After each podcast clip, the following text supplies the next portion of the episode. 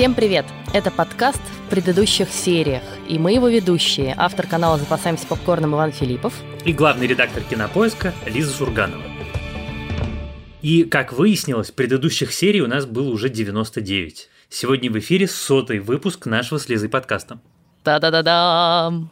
Там-там-там-там-та-дам. По этому поводу мы решили пересмотреть Звездные войны, да. Нет, по этому поводу мы решили, что мы не хотим делать обычный выпуск про какой-нибудь очередной сериал. Вот мы их все-таки уже 99 штук и даже больше обсудили а хотим сегодня сделать такой смешной и трогательный одновременно выпуск, ностальгический, про сериалы, на которых мы росли, которые на нас сильно повлияли в детстве, отрочестве и юности. Да, неофициальное название Ваня не помнит вообще ничего, что он смотрел 20 лет назад. Нет, подожди, тут на самом деле уже больше. Некоторым сериалам, которые я забыл, я смотрел их уже четверть века назад. Поэтому я имею... Неофициальное общем... название этого выпуска «Мы старые». Ну Смиримся с этим. Ужас какой. Ну да, это будет про то, как мы, в общем, дошли до жизни такой и полюбили сериалы, и можно ли, как знаешь, мы смотрим с тобой регулярно сериалы про детские травмы. Так вот, не было ли в нашем детстве какой-то сериальной травмы, которая предопределила то, что мы с тобой неизбежно станем ведущими подкаста про сериалы? Малдер умер! Большая травма вообще была. Подожди, точно? Я же тебе говорю, я, ну, заб... точно. я забыл не умер, окей, его похитили инопланетяне, потом он вернулся, но потом, кажется, все-таки умер или не умер. Ну, короче, там было много сложностей. Ну что, давай, наверное, начинать. У меня с сериалами и детством есть особый нюанс. Первый телевизор в нашем доме появился, когда мне было 14 лет. Поэтому до того, как мне исполнилось 14, я смотрел либо у друзей, либо телевизор стоял в холле бассейна, в котором я занимался, и мы всей группой после занятий садились в этот холл и смотрели все, что угодно, что там шло. Либо в магазине кондитерская, который был рядом с нашим домом, там тоже висел телек, и я тоже туда иногда приходил посмотреть. Э, добрые продавщицы меня подкармливали пирожными, потому что я был умильным мальчиком. Поэтому, собственно, это тот момент, когда я в детстве стал толстым. Я никогда не был, а потом вот, соответственно, стал читал. Так вот, сегодня я готовлюсь к подкасту, вспоминаю, какие сериалы мне очень нравились в детстве, и вспоминаю э, анимационный сериал японский аниме «Макрон 1». И думаю, о, надо сейчас посмотреть, что это такое. Лезу читать про этот сериал, и вдруг выясняется, что сериал, который я любил в детстве, это такой супер уродливый Франкенштейн, которого сначала сделали из японского мультика Go Shogun американскую версию, а потом сделали международную экспортную версию, в которой к американской подмонтировали вообще другой сериал анимационный, из-за которого там появились всякие монтажные смысловые несостыковки. Всего этого, когда мне было 10 лет, я, разумеется, не замечал, я обожал сериал «Макрон 1». Но, видишь, вдруг оказалось, что э, детская любовь превратилась, простите, в химеру. Очень обидно. Это первый сериал был?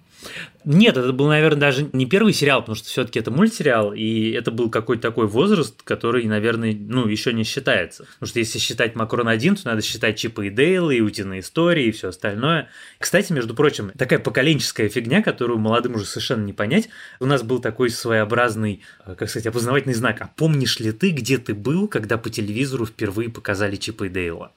Ты помнишь? Нет. Это была новогодняя ночь, и на Новый год показали первую серию Чипа и Дейла, там была серия с этой роботизированной собакой.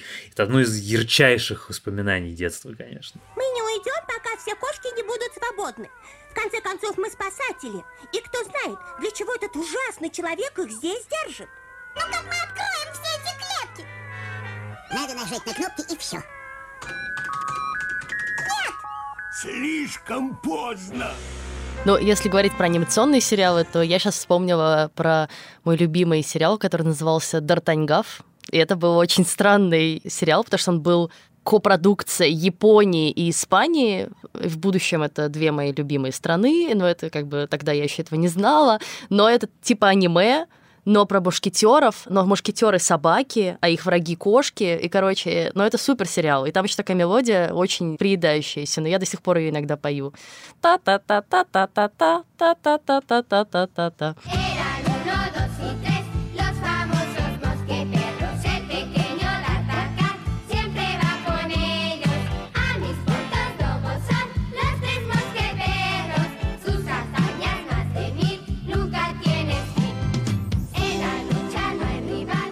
Я очень любил Д'Артаньгава. А был еще Дракулита Вампиреныш и мультсериал «Охотники за привидениями». Ой, и Мыши Рокер с Марса был. Да, и Сейлор Мун. Но давай, наконец, перейдем к каким-то более, наверное, осознанным уже сериалам и сериалам игровым с настоящими актерами и так далее. Вот у тебя какой был такой самый важный? На самом деле, там же как, как у всех, мне кажется, людей моего возраста, у меня есть детская травма под названием «Старший родственник», который смотрел «Санта-Барбару». Вот у меня была тетя, она смотрела «Поле чудес» «Санта-Барбару». Естественно, в моем детстве присутствовал Юкубович и вот вся компания из этого чудесного калифорнийского города – богатые люди со сложной судьбой и любовными отношениями. А первый, наверное, осознанный сериал, который мне нравился, их было довольно много, у нас же у всех, мне кажется, был определенный набор. Елена Ребята, Дежурная аптека, Грейс в огне – но как-то все-таки я в юношестве любил книжки и фильмы. У меня с сериалами не складывалось. У меня с сериалами сложилось потом, это была такая довольно для меня интересная и важная история. Как раз ее потом, наверное, расскажу. Но я помню, что я ухахатывался на дежурной аптеке, и мне очень нравилась Грейс в огне, которая была по тем временам довольно смелой. То есть вот эта вот э, мать-одиночка, главная героиня, которая работала на заводе это был сериал про такую рабочую женщину американскую. Она смело шутила, у нее были какие-то интересные отношения с детьми. Это было довольно занятно. Вы нарушили правила, здесь нельзя останавливаться. Придется выписать вам квитанцию. Я не могу оплатить штраф. Да я еле наскребла на эти воздушные шарики. Вы не имеете представления, что у меня за жизнь? Нет, но вы ведь нарушили. Я тогда вам скажу, видите этих детей? Я сама их воспитываю. Никаких пособий, никаких алиментов. И знаете что? Это тяжело. Чертовски тяжело. И медаль за это никто тебе не даст. Пост 21, задержанные протестуют. И никто не потреплет тебя по плечу и не скажет так держать. Все, что у тебя есть, это любовь этих детей. Никакой общественной жизни, не говоря уже о сексуальной жизни. Иногда даже душ принять некогда. Прошу вас, успокойтесь, успокойтесь. Нет, я больше не хочу так жить. Просто пристрелите меня и все. Давайте покончим со всем этим. Прикончите меня и конец. Послушайте, будем считать это предупреждением. Возвращайтесь в машину, везите детей домой. Я желаю вам всего хорошего. И не забудьте... Не забудьте пристегнуться. Каждый раз срабатывает. Я не смотрела «Грейс в огне», но вот «Дежурную аптеку» я очень любила и тоже над ней много смеялась. Но если попробовать вспомнить сюжет, то я вот почему-то до сих пор ярко помню только одну сцену. Там была серия, где подростки, спрятавшись в подсобке, значит, этой дежурной аптеки, целовались. И у обоих подростков были брекеты. И, видимо, это была настолько кошмарная сцена для меня в подростковом возрасте, что она врезалась мне в память, потому что они во время этого поцелуя, конечно, у них зацепились эти брекеты друг за друга. И дальше была какая-то очень напряженная сцена, где им надо было что-то с этим сделать. Это какой-то очень яркой картинкой отпечаталось у меня в голове. Но если продолжить тему Санты-Барбары, то я, например, не смотрела никогда, ну так, прям долго Санту-Барбару. Понятно, что я знаю эту заставку, понятно, что я на нее натыкалась по телеку. Но вот главный... Да, да, да. И арочки, арочки. Также сегодня выпуск, где мы много поем. Не обязательно хорошо это, да, вообще не обязательно и не нужно, главное. Так вот, э, мой главный э, латиноамериканский мыльный сериал детства — это, конечно, сериал «Дикий ангел» и сериал, по которому, мне кажется, вообще все девочки моего поколения можно такой культурный код общий, знаешь, э, считывать. Вот я до сих пор даже, когда про него думаю, понимаю, что он на самом деле не типичное мыло. Понятно, что там очень много всяких как бы приемов, и вот эти все страсти есть, и вот это все, а она его тайная дочь, а он об этом знает, а она не знает, а потом она влюбляется типа в его сына, а потом он не сын, как бы, и он вроде брат или не брат.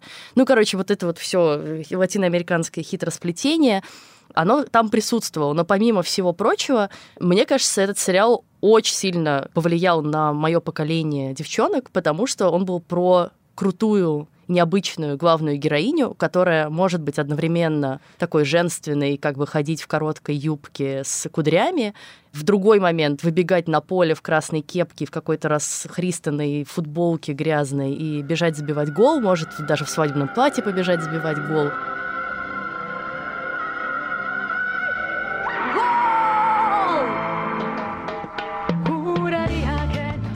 Честно говоря, мне кажется, что где-то на подкорке моего сознания этот сериал сильно повлиял на то, что я потом хотела заниматься футболом, как не смешно.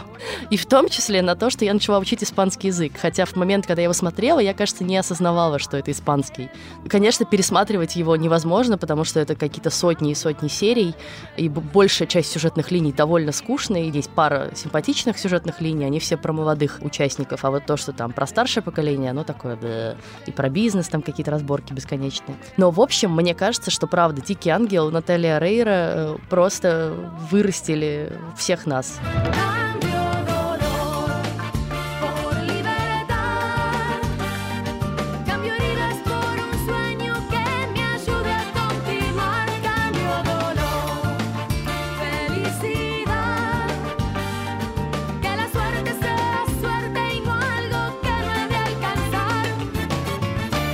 Я, кажется, не смотрел ни одной серии Дикого Ангела. Зато я смотрел «Богатые тоже плачут» пару серий. Смотрела бабушка моего лучшего друга.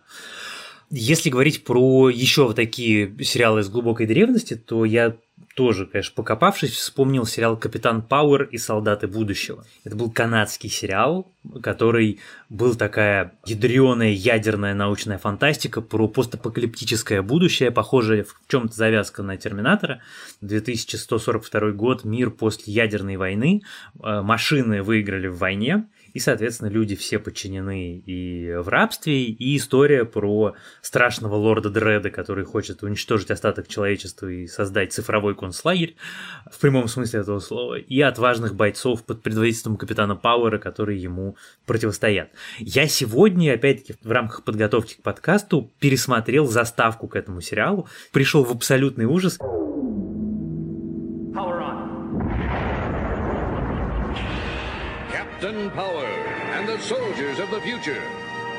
20 лет назад, даже больше, 20, наверное, 5 лет назад, этот сериал выглядел космически. Для среднестатистического русского подростка из 90-х все эти летающие роботы, это был просто предел всего. Мы играли двором, кто у нас Лорд Дред, кто у нас этот летучий злодей коварный, кто, значит, из нас какой герой. Но сейчас это смотрится абсолютно безумно.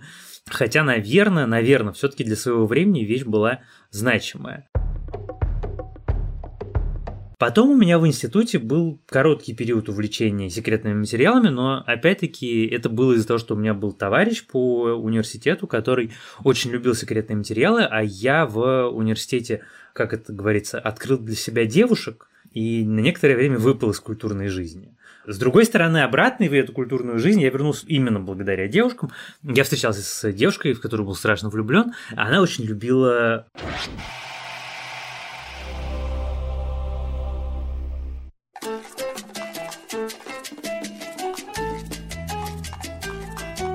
секс в большом городе. И, соответственно, когда я приходил к ней, это был вечером, если я хотел остаться на ночь, то я должен был посмотреть серию, потому что, ну, как бы не посмотреть серию она не могла. Господи, это что, пытка такая? Это даже не было, ты понимаешь, это даже не было каким-то формальным требованием, просто, ну, как бы так была устроена жизнь. Либо ты приходишь, когда я закончила смотреть, либо если ты пришел раньше, то ты уже будь добр, смотри со мной.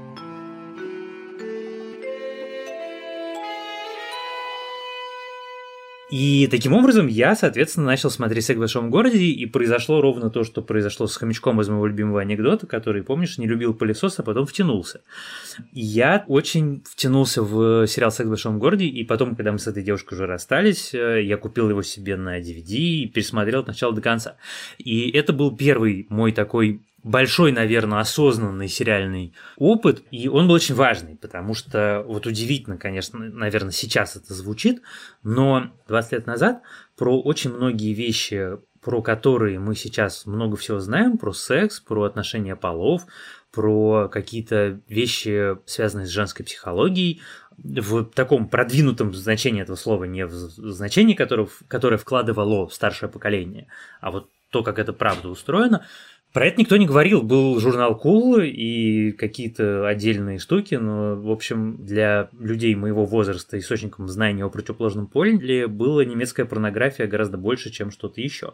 И в этом смысле сериал «Секс в городе» был открытием, потому что, наверное, вот какой-то такой понимание того, что все устроено сложнее, понимание того, что с гендерными ролями что-то не так, пониманием того, что такое, в общем, феминизм в каком-то смысле.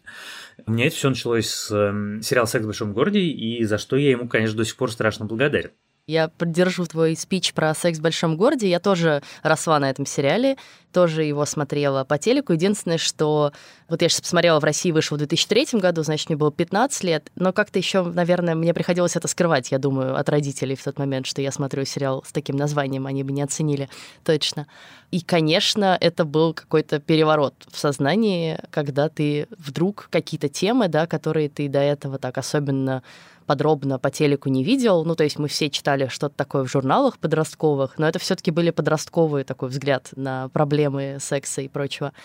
А здесь такие взрослые тетки, хотя вот сейчас я пересмотрела первый сезон, посмотрела пять серий первого сезона, просто чтобы освежить как-то воспоминания о нем, и поняла, что это вот, возвращаясь к нашему разговору о друзьях, что я уже там, я уже одна из них, хотя мне всегда казалось, что это где-то очень далеко, они какие-то уже совсем старые. А сколько им лет?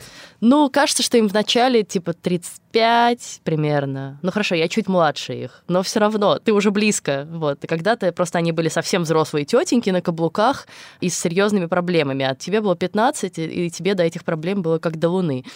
Вот. Но ты совершенно прав в том, что это перевернуло сознание о том, что вообще женщина может, во-первых, про это говорить и довольно откровенно говорить, и как бы обсуждать это с подругами, и в целом обсуждать это с обществом, да, как Кэрри делает в своей колонке. Хотя тогда было, мне кажется, гораздо более раскованное и открытое э, время, ну, в смысле, вот разговоров про секс и по телеку точно гораздо больше. И секс в большом городе показывали по телеку в какое-то не ночное время, в общем-то. По телеканалу прав. НТВ, если в это можно поверить. Да, да, да. И я его как подросток там и смотрела. Короче, ощущение было, что вокруг как бы много свободы и много про это разговора, но это все равно какой-то совершенно глоток свежего воздуха и чего-то нового и гораздо более смелого, чем обычно. Хотя сейчас, опять же, уже мы с тобой искушенные опытом и видели много сериалов, в которых тот же секс э, и показывается более откровенно, и рассказывается про него более откровенно. Но понятно, что Sex and the City да, проложил дорожку всему этому, и без него, наверное, этого бы не было. Ну и, конечно, важно сказать, что это первый сериал с заставкой HBO в начале, и я ее с тех пор запомнила и полюбила. Да, абсолютно. Вот этот вот э, белый шум в начале с телеком, это, конечно, такая очень запоминающаяся штука. Интересно, как она сквозь года почти не поменялась. Ты знаешь, если говорить про какие-то вещи осознанные, которые я прям помню, которые действительно уже были для меня важными, это сериал «Скорая помощь». Это сериал, с которого я точно знаю, началось мое увлечение именно сериалом как жанром и как форматом, потому что какие-то вещи про этот сериал я понял уже сильно позже, когда уже стал взрослым, когда стал изучать этот вопрос, читать книжки про истории сериалов, как сериал развивался, как значит, начался «Золотой век». И сейчас, когда я уже это все знаю, я понимаю, почему, в общем, «Скорая помощь» на меня такое впечатление произвела. Потому что это был первый эфирный американский сериал, который снимали не как телек. Его снимали кинокамерами, его снимали в движении, его монтировали не как телевизор привычный. Строение кадра, вся драматургия, все то, как работал оператор, как работал режиссер, это все было киношным. Собственно, не случайно там Тарантино снимал серию. Это был такой первый полноценный киносериал, но в телеканале. Помнишь, как это все устроено? Потому что там они же все время куда-то идут, там возят больных на кота. Я не смотрела сериал «Скорая помощь», прости меня. В этом месте, дорогие слушатели, я перекрестился, потому что как же вообще такое возможно? Послушай, ну там молодой Джордж Клуни, ну ты как, это же... Во-первых, я довольно равнодушно отношусь к Джорджу Клуни. Второй раз я перекрестился. Извини. Нет. День разочарования. Это на самом деле действительно выдающийся сериал. Формально, конечно, первые четыре сезона, но, наверное, если смотреть шире первые шесть сезонов, это прямо первоклассное телевидение, которое вообще ни разу не устарело, которое прекрасно смотрится сейчас, в котором молодой Джордж Клуни, в котором супер напряженные истории серии, уже упомянутые мной Тарантино. Ло, тушься. Поставь мне музыку. Картер, магнитофон, пленки у меня в сумке. Ты все правильно делаешь, молодец. Теперь ты будешь тужиться. Раз, два, три, четыре, Хорошо, Хлои. Очень хорошо, молодец. Нету! Семь. Это француз? Восемь. Девять. Десять. Давай, Хлои, давай. Где моя кассета? Где черный дрозд? Картер, белый альбом. Белый альбом? Отлично, Хло. Ты прекрасно держишься. Просто молодец. Так, еще схватка, тушься. Раз, два, три, четыре. Вот это? Картер, забудь об этом. Это было про взрослые отношения, интриги, и, честно признаюсь, это был момент, когда меня по-настоящему зацепило. Появился у меня первый сериал, который мне стал важен, который я ждал, который мне хотелось смотреть, и который я смотрел вместе со своими друзьями, и попозже, уже на самом деле сильно попозже, когда я уже был журналистом, я работал в ведомостях, и я прочитал где-то статью, это, знаешь, такая история про то, как один маленький текст может изменить в каком-то смысле целую жизнь. Я прочитал статью в каком-то американском издании про то, почему люди любят медицинские сериалы, почему люди в принципе любят сериалы. Потому что человеку, который живет своей повседневной трудной жизнью, наполненной всякими сложностями и испытаниями, нужна возможность расслабиться и выдохнуть, увидев, что кому-то еще хуже. И поэтому мы так любим смотреть сериалы медицинские, например, потому что в сериалах происходят какие-то катастрофические вещи. Кому-то оторвало две ноги, его надо срочно спасти, доктор, мы теряем его. И ты смотришь на это и понимаешь, что, в общем, твой тяжелый рабочий день – это, в общем, ничего. И мы с Катькой, с моей женой, придумали, что у нас будет терапевтическая серия. Мы это, в общем, так и назвали, что каждый вечер мы что-то, одну серию перед сном смотрим. И это вот как началось 15 лет назад, так с тех пор эта традиция не закончилась. И с этого момента я, в общем, погрузился. Может, потом скорая помощь закончилась, надо было какие-то новые сериалы искать. Я всегда довольно спокойно относилась к медицинским сериалам. Ну, то есть из серьезных, конечно, я смотрела Хауса, и э, он меня интересовал. Но я, в принципе, не очень люблю разговоры про здоровье в кино, и как бы когда кому-то отрывают ноги, его надо срочно зашивать, лечить.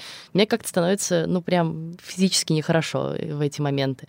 Поэтому для меня главным медицинским сериалом, конечно, была клиника, которой всего этого не было, а был просто бесконечный э, какие-то разборки, какие-то романы, дружбы. И, в общем, я очень любила этих парней, а вот скорая помощь прошла мимо, да про культуру смотрения сериалов. Была даже такая штука, как э, видеомагнитофоны. И э, это вот сейчас, да, ты включил Netflix или включил Кинопоиск или включил Apple TV+, и выбрал любой сериал и смотришь его столько, сколько у тебя есть времени или сколько у тебя есть желания. Хочешь, смотришь сезон, хочешь, смотришь два сезона, хочешь, смотришь одну серию. А тогда как бы нужно было точно знать, в какое время идет твой любимый сериал. И к этому времени как штык быть дома, да, и успеть там после школы добежать до Елены ребят, например, да, которые шли в 6.30. Я, кстати, прочитала удивительный факт, что сериал начинался в 6.30, в 7 стартовали новости, в итоге вместе с рекламными блоками они не влезали в 30 минут. И они резали серии на российском телевидении. Вырезали из них целые сцены, чтобы влезть в хронометраж. Хотя часть этих вырезанных сцен было видно в анонсах каких-то. Фантастика, конечно. Но это на самом деле же очень многие сериалы подвергались такому страшному насилию. Да, но я вот не знала этого факта про Елену ребят. Но я про что хотела рассказать, что иногда, когда ты не успевал к показу твоего любимого сериала, была такая опция поставить видеомагнитофон на запись, и он типа сам включается и записывает э, с нужного канала тебе то, что тебе нужно. И мы так с моим братом старшим регулярно делали, но у нас было все время соревнование, потому что этих э, VHS-кассет было ограниченное количество, и ему нужно было там записать футбол, а мне нужно было записать моего Диквангела, например. И в какие-то моменты он на меня страшно злился, потому что я брала, например, его кассету с записью футбольного матча и перезаписывала поверх нее, значит, Дикий Ангел. И это еще, знаешь, такие раритеты, когда ты там идет Дикий Ангел, Дикий Ангел, а потом вдруг бах, и включается футбольный матч. И это, конечно, тоже смешно. И Но это вот тебе сериал, повезло, что см... у брата был футбольный матч, потому что у всех моих друзей, включая меня, на видеокассетах хранился совершенно другого рода контент. Ну, может быть, у него такие тоже были, но я этого, слава богу, не находила. Но вот сериал, который мы смотрели вместе с ним и вместе записывали э, на видеокассеты, и который был для нас очень важным в том возрасте, это сериал «Вавилон 5». И это первый такой серьезный драматический сериал, который я смотрела. По сути, это прям телероман, да, большой. Э, ты смотрел «Вавилон 5»? Я помню, что я смотрел «Вавилон 5», как я понимаю правильно, жанр определяется как космическая опера. Я помню, что я начал его смотреть с середины, запутался в персонажах, и что-то мне стало неинтересно, я забил. Короче, на самом деле это великий сериал, он рассказывает про космическую станцию, которая как бы выступает аналогом ООН в далеком будущем, да, в которой собираются послы разных планет, цивилизаций, народов, и как бы они должны все там торговать, договариваться о мирной жизни, а руководят всей этой байдой земляне. И это очень крутая история, такая сродни «Властелину колец», да, про разные расы, про то, как эти расы, у них историческая вражда друг с другом, про то, как они там все время строят какие-то козни. В общем, это на самом деле такая прямо очень крутая политическая, философская история. Заседание консультативного совета галактических федераций объявляю открытым. Нам предстоит проголосовать по вопросу о санкциях против режима Нарна. Установим ли мы блокаду или... Прошу слова. Посол ГК? Хочу напомнить Совету, что до вторжения Республики Центавр в наш сектор и установления столетней тирании Рагиш-Трибл колонии Нарнов мы изгнали захватчиков и вправе вернуть свою собственность. Мы признаем первичное право, но согласитесь, Рагиш-3 уже больше века принадлежал Центавру. Начинать войну из-за старых распри? К чему это приведет? Вы убьете их и захватите их планеты. Они убьют вас и вернут свои планеты и так далее. Это порочный круг ненависти. И там есть древние расы, которые управляют более юными расами. Там были две такие таинственные древние расы. Одна называлась Тени, а другая называлась Варлонцы. И Варлонцы выглядели как такие немножечко э, унитазы с плащом. ну, в смысле, их никто никогда не видел, но они ходили в некотором пластиковом облачении. Вот а тени выглядели как такие страшные черные пауки, и вот у них была главная вражда друг с другом, и они все время всех остальных сталкивали в этой, значит, своей много вековой и много тысячелетней истории. И это прям мощно. Я сейчас перечитывала, освежала в памяти сюжет сериала, потому что, конечно, я его не пересматривала с тех пор и забыла, и прям захотелось пересмотреть, потому что ты понимаешь, на самом деле там было очень много крутых штук придумано. Там, например, была раса, с, как бы планета Центавра, ну, фактически они были основаны как бы на древних римлянах. Там был император, в какой-то момент его убивали, его на трон сходил его племянник, такой жестокий, деспотичный, и при этом очень любивший разные плотские утехи, как Калигула абсолютно. А главное, что это сериал, мне кажется, который учил абсолютной толерантности, потому что, ну, например, у главного героя, который был землянин и такой абсолютно белый цисгендерный мужчина, как сегодня принято говорить, был роман с э, представительницей другой расы, которую вообще, ну, как бы она вроде как эльф, но при этом нельзя сказать, что она, знаешь, выглядит как-то конвенционально. У нее такая лысая голова, здесь какой-то костяной хребет прямо на этой голове. Вот, и она как бы главная романтическая линия сериала с ней происходит. И просто про то, что про станцию, которая объединяет разные расы и интересы этих рас, мне тоже кажется, что это важная мысль, которая, значит, осталась со мной сквозь года. Слушай, ты теперь так рассказал, что я жалею, что я не смотрел, когда я был юным. Так можно посмотреть. Когда? Чтобы я вообще перестал спать? Я вот сегодня в 6.30 досматривал первый сезон э, «Оранжевый хит сезона». Надо сказать, что я получаю редкое удовольствие от этого сериала. Так вот, после скорой помощи, когда я придумал себе такую традицию по вечерам смотреть сериал обязательно, появилась необходимость искать какие-то крутые сериалы. Пришлось в этом начать разбираться. И потом у меня были герои, клан Сопрано, разумеется. Но потом у меня случилось абсолютное откровение под названием сериал «Западное крыло». И это, конечно, сериал, который, получается, я посмотрел практически, когда он еще шел, то есть очень-очень-очень давно, и он произвел у меня такое впечатление, что, несмотря на то, что я много раз с тех пор уже смотрел какие-то новые сериалы, какие-то другие сериалы, ничего лучше я для себя так, в общем, и не встретил. Потому что это был сериал, который абсолютно ломал на корню вот самое главное предубеждение, что сериалы глупые, что сериалы для домохозяек. Потому что когда ты смотришь сериал, в котором у тебя герой главный произносит монолог на латыни... Hey, Adeo justo, ad è cuciatos in cruce. tuis es in terra servos nuntias fui officium perfece. cuciatos in crucem, eas in crucem, или цитируют Библию, или лауреат Нобелевской премии по экономике, у тебя там высокоинтеллектуальные разговоры с суперкачественным юмором, невероятного совершенно уровня история про политику, про судьбы мира, то, конечно, просто вот это сразу тебя убивает, эту аргументацию любую. И, пожалуй, он, конечно, для меня был такой судьбоносный. А с другой стороны, был сериал «24», который, конечно, редкая хрень. Вот если совсем честно говорить, вот все эти приключения Джека Бауэра, там же каждый сезон абсолютно одинаковый. Если вы вдруг не смотрели сериал 24, то это сериал про такого супергероя, агента, которого играет Кифер Сазерленд, который каждую серию предотвращает какой-нибудь страшный атомный взрыв в каком-нибудь американском городе или государственный переворот или что-нибудь еще.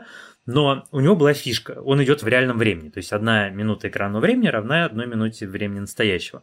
И э, это была такая очень неожиданная, очень свежая идея, и все от него страшно тащились. У меня была футболка с Джеком Бауэром, привезенная из Америки.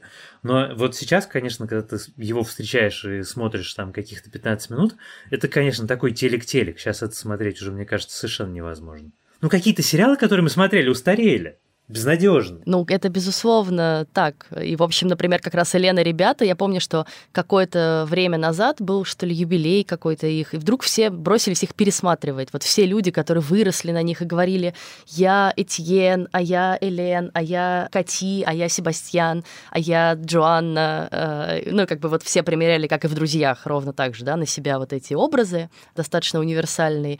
Начали пересматривать этот сериал и поняли, что в отличие от «Друзей», например, его все-таки невозможно пересматривать. Это довольно тупой сериал, как бы там ничего особенно не происходит, они просто все время сидят либо в кафе, либо они сидят в этом своем гараже, и как бы там нет особенно таких крутых шуток и гэгов, как в «Друзьях», и там просто все время отношения. Такие отношения, сякие отношения, так про это поговорили, так про это поговорили.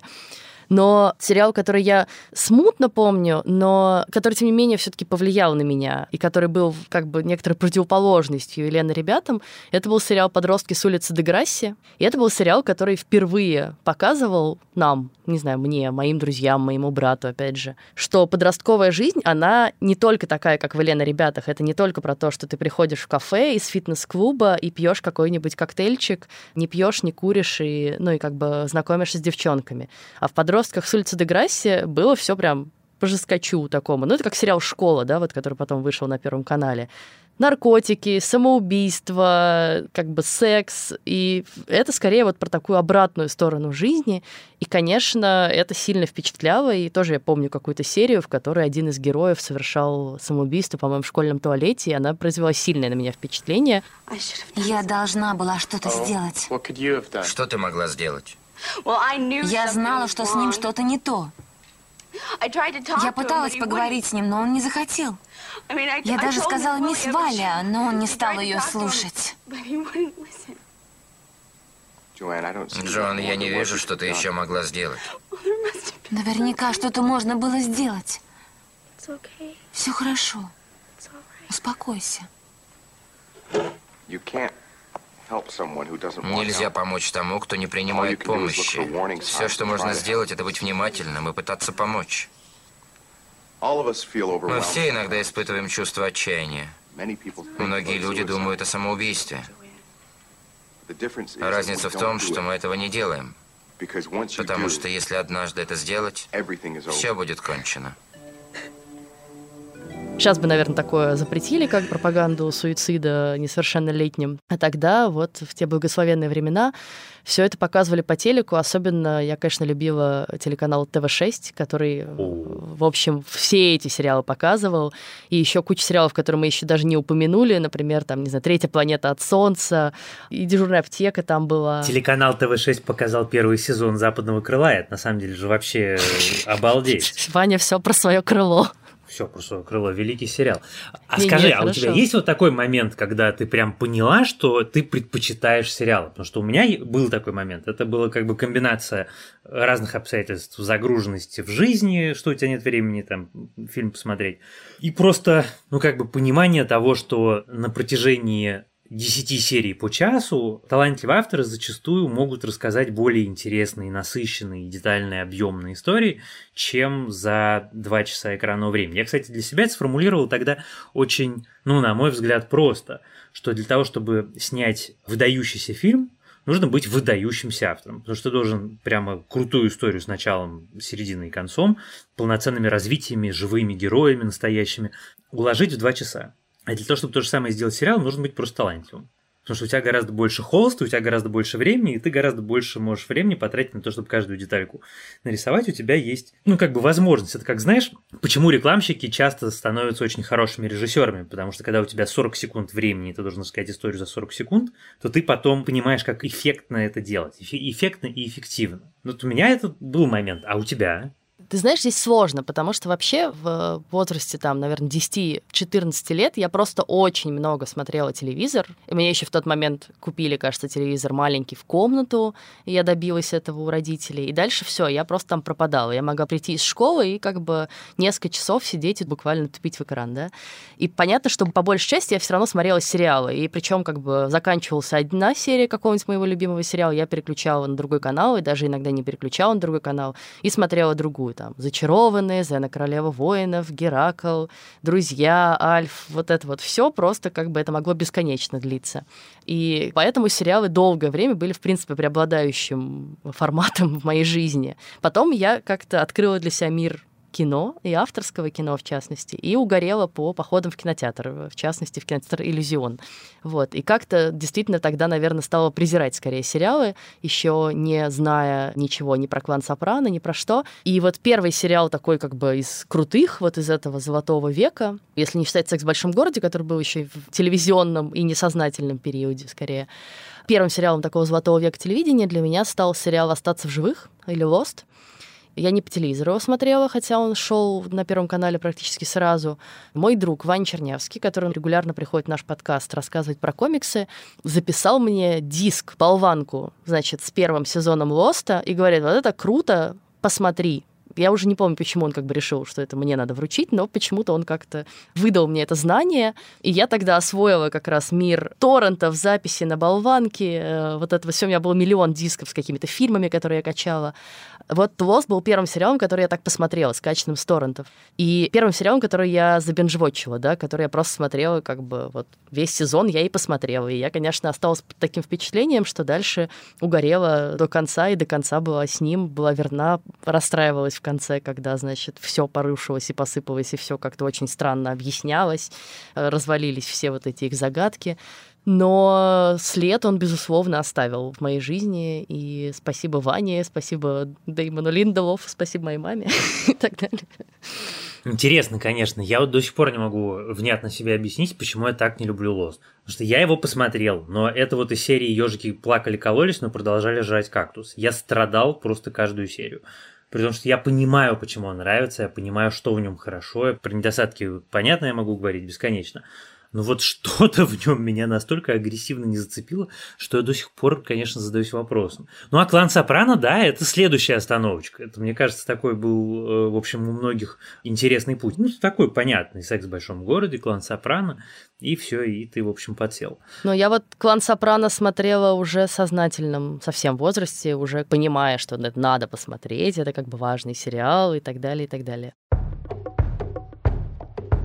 Мне сейчас, конечно, интересно смотреть за тем, как мои дети живут с сериалами, потому что как-то мне кажется, что я специально про это ни с кем не говорил, но в результате у обоих есть у них такая традиция, у Даньки больше, у Никиты только-только начинается, что вечером надо перед сном посмотреть одну серию обязательно, это такая. Вообще, мне кажется, это классная традиция, я ей немножечко завидую. Именно совместного просмотра каждый вечер. Да, это, слушай, это очень, конечно, помогает. Ты просто, ну, во-первых, это круто, когда ты вместе с кем-то смотришь, потому что сразу же это обсуждаешь. Я так понимаю, что жена моя, конечно, очень страдает, что я сразу на нее вываливаю весь свой метаанализ. Мы вчера смотрели Локи, мне казалось, что в какой-то момент на меня просто придушит уже. Что я, а, вот, они придумали ему такую мотивацию, как же это круто! И там, ды ды ды ды ды ды ды можно мы посмотрим сериал уже спокойно. Вот, но вообще, конечно, я, честно признаюсь, как ни о чем не жалею. Вот периодически думаешь, сколько времени ты тратишь на просмотр сериалов, но как-то, не знаю, мне кажется, это в кайф. Мы с тобой, кстати, совершенно не поговорили про русские сериалы, а были же еще «Менты», вся эта улица разбитых фонарей. Кажется, это следующий выпуск этого ностальгического подкаста, потому что это можно еще на 40 минут говорить. Давай сделаем Досье детектива отдельно. Дубровского. А также сериал «Простые истины», прости, пожалуйста. Вот это я, кстати, не знаю, я даже не знаю, что это такое. Да ладно, это сериал про школу, реально обычную школу российскую. Был очень популярный подростковый сериал тогда. А я хотела завершить историей про секретные материалы. Я тоже очень любила этот сериал. Это тоже сериал, который мы смотрели вместе с моим братом. И я тоже ничего из него не помню, кроме как бы Маудер, Скалли, инопланетяне, кого-то похищают все время, значит, истина где-то рядом и так далее. И музыка из заставки, конечно, вечно с нами. И я тогда еще был, знаешь, мода на футболки с принтами, с разными героями. И вот все ходили в топиках Титаника. Я как бы снобила Титаник, ну, потому что все были без ума от Ди Каприо. Я такая, фу, он такой смазливый. И я долго не смотрела Титаник, просто потому что меня бесило, что все ходили в этих майках. А когда посмотрела, сидела, конечно, рыдала в конце, ужасно на себя злилась. Потому что, нет, не должна рыдать! Почему нет?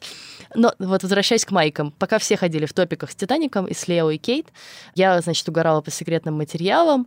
В Вавилоном 5 не было футболок, с э, Диким Ангелом были футболки, наверное, у меня с Диким Ангелом тоже было, но, в общем, секретный материал у меня была такая черная футболка, э, оверсайз, как сейчас модно, и тогда тоже было модно, с каким-то, значит, ярким принтом, с Маудером и Скалли. И мне ее купили на горбушке. Я страшно ей гордилась, все время в ней ходила. И она была такая большая, что как бы я в ней ходила как в платье примерно. я один раз пошла гулять, значит, в этой футболке и в шортах коротких, джинсовых. И в какой-то момент меня поймала мама и говорит, ты чё, ты как бы вообще в одной футболке, что ли, гуляешь по двору? С тех пор мне запретили в таком прикиде, значит, выходить на улицу, потому что она, правда, как бы закрывала все остальное, и выглядело это, правда, довольно специфически. Ничего себе. Так нет, слушай, у меня на самом деле, знаешь, какое у меня было главное воспоминание, связанное с этим периодом сериала смотрения и с этими сериалами. Это был момент, когда я начал пересматривать, естественно, «Скорая помощь» тоже шла по НТВ, и «Клан Сопрано» шел по НТВ, и «Секс в большом городе» шел по НТВ. А потом, когда я начал пересматривать, я, в общем, к этому моменту уже довольно хорошо знал английский. Из Франции с командировки привозил диски, эти DVD-сеты, там была английская дорожка. И вдруг я выяснил, что все, что я видел в телеке, это переводили натурально левой ногой. Потому что там местами просто вообще ничего общего с тем, что я помнил из русской версии, просто не было. Но особенно в «Сексе в большом городе» это было абсолютным потрясением, я как будто заново посмотрел сразу несколько своих любимых сериалов, тоже, в общем, было занятно. Кстати, сейчас, между прочим, я периодически включаю русскую дорожку, сейчас не всегда лучше. Ну что, а на этом, наверное, мы завершим наш сотый выпуск подкаста в предыдущих сериях. Честно признаюсь, я не очень понимаю, как вообще так вышло. 100 выпусков – это довольно много. Это, Лиза, сколько... Ну, это... У меня даже слов нет. Как вообще это вышло? Но все еще меньше, чем сериалов мы посмотрели в жизни, потому что это всего лишь последние два с половиной года. Это правда, кстати. Вот, я думаю, что какие-то отдельные видеоматериалы по поводу сериалов, которые мы сегодня обсудили, я выложу в нашу группу, потому что они произвели на меня неизгладимое впечатление. Я хочу разделить радость с нашими подписчиками. Да, приходите в нашу группу в Фейсбуке, она тоже называется в предыдущих сериях. Продолжим там наше путешествие по волнам памяти. Я уже задала там вопрос, какие сериалы вы смотрели в детстве, люди отвечают. Вы тоже присоединяйтесь, пишите свои истории, видите, они у каждого, мне кажется, есть какие-то нежные трепетные, ностальгические. А в следующий раз мы обсудим сериал, который называется «Sweet Tooth. Мальчик с оленями рогами». Почему не перевели «Sweet Tooth», я, честно признаюсь, не знаю, хотя это просто очень простое английское слово, оно означает «сладкоежка». Это такая постапокалиптическая история про мир, который уничтожила эпидемия. В этом сериале какое-то нечеловеческое количество отсылок к такому постковидному миру. Это очень интересно, мне кажется, будет обсудить. Так вот, в этом мире живут, появляются дети, которые наполовину люди, а наполовину звери и за этими где-то зверьми начинают охотиться всякие злодейские э, неприятные люди. И про это, в общем, сериал. Про путешествие такого мальчика, который наполовину мальчик, наполовину олень, который через э, опустошенную Америку идет искать свою маму как мамонтенок в одноименном мультфильме. Это сериал Netflix, э, вышел уже весь сезон, его уже продлили на следующий сезон, там в продюсерах Роберт Дауни-младший, и я так понимаю, что это какой-то его большой продюсерский успех. Слушайте наш подкаст на всех платформах от Яндекс Музыки до YouTube. Пишите нам письма на почту подкаст собакакинопоиск.ру и оставляйте нам отзывы в Castbox и iTunes, ставьте нам там оценки. А помогали нам в записи этого подкаста продюсер Лена Рябцева и звукорежиссер Геннадий Фин. С вами были Иван Филиппов и Лиза Сурганова. Пока. Пока.